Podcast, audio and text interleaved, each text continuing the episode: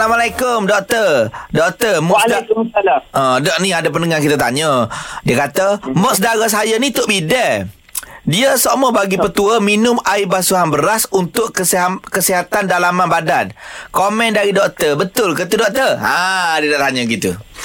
Okey, yang pertamanya terima kasih kepada pendengar Isel dan juga uh, apa Syah juga pendengar, pendengar uh, juga pemerhati uh, pilihan nombor satu Pantai Timur lah.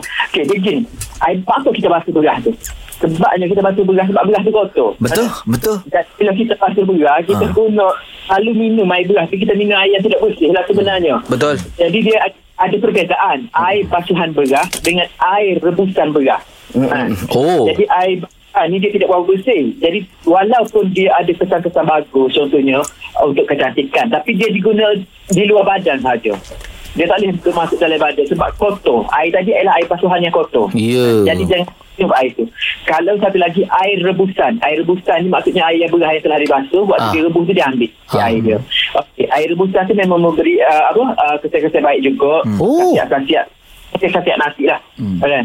Cuma juga uh, macam nasi tu dia dalam bentuk pepejas. Air air rebusan beras tu dalam bentuk cecair. Hmm. Sama je sebenarnya. Hmm. Okey. Banyaklah kebaikan dia menyejukkan badan tapi dah ni kita dah ada banyak banyak air tak perlu minum air besar beras Yelah, pelik-pelik. Iyalah, iyalah. Nak minum air berat. Air, Ah. air Apa banyak. tak minum air basuh tangan?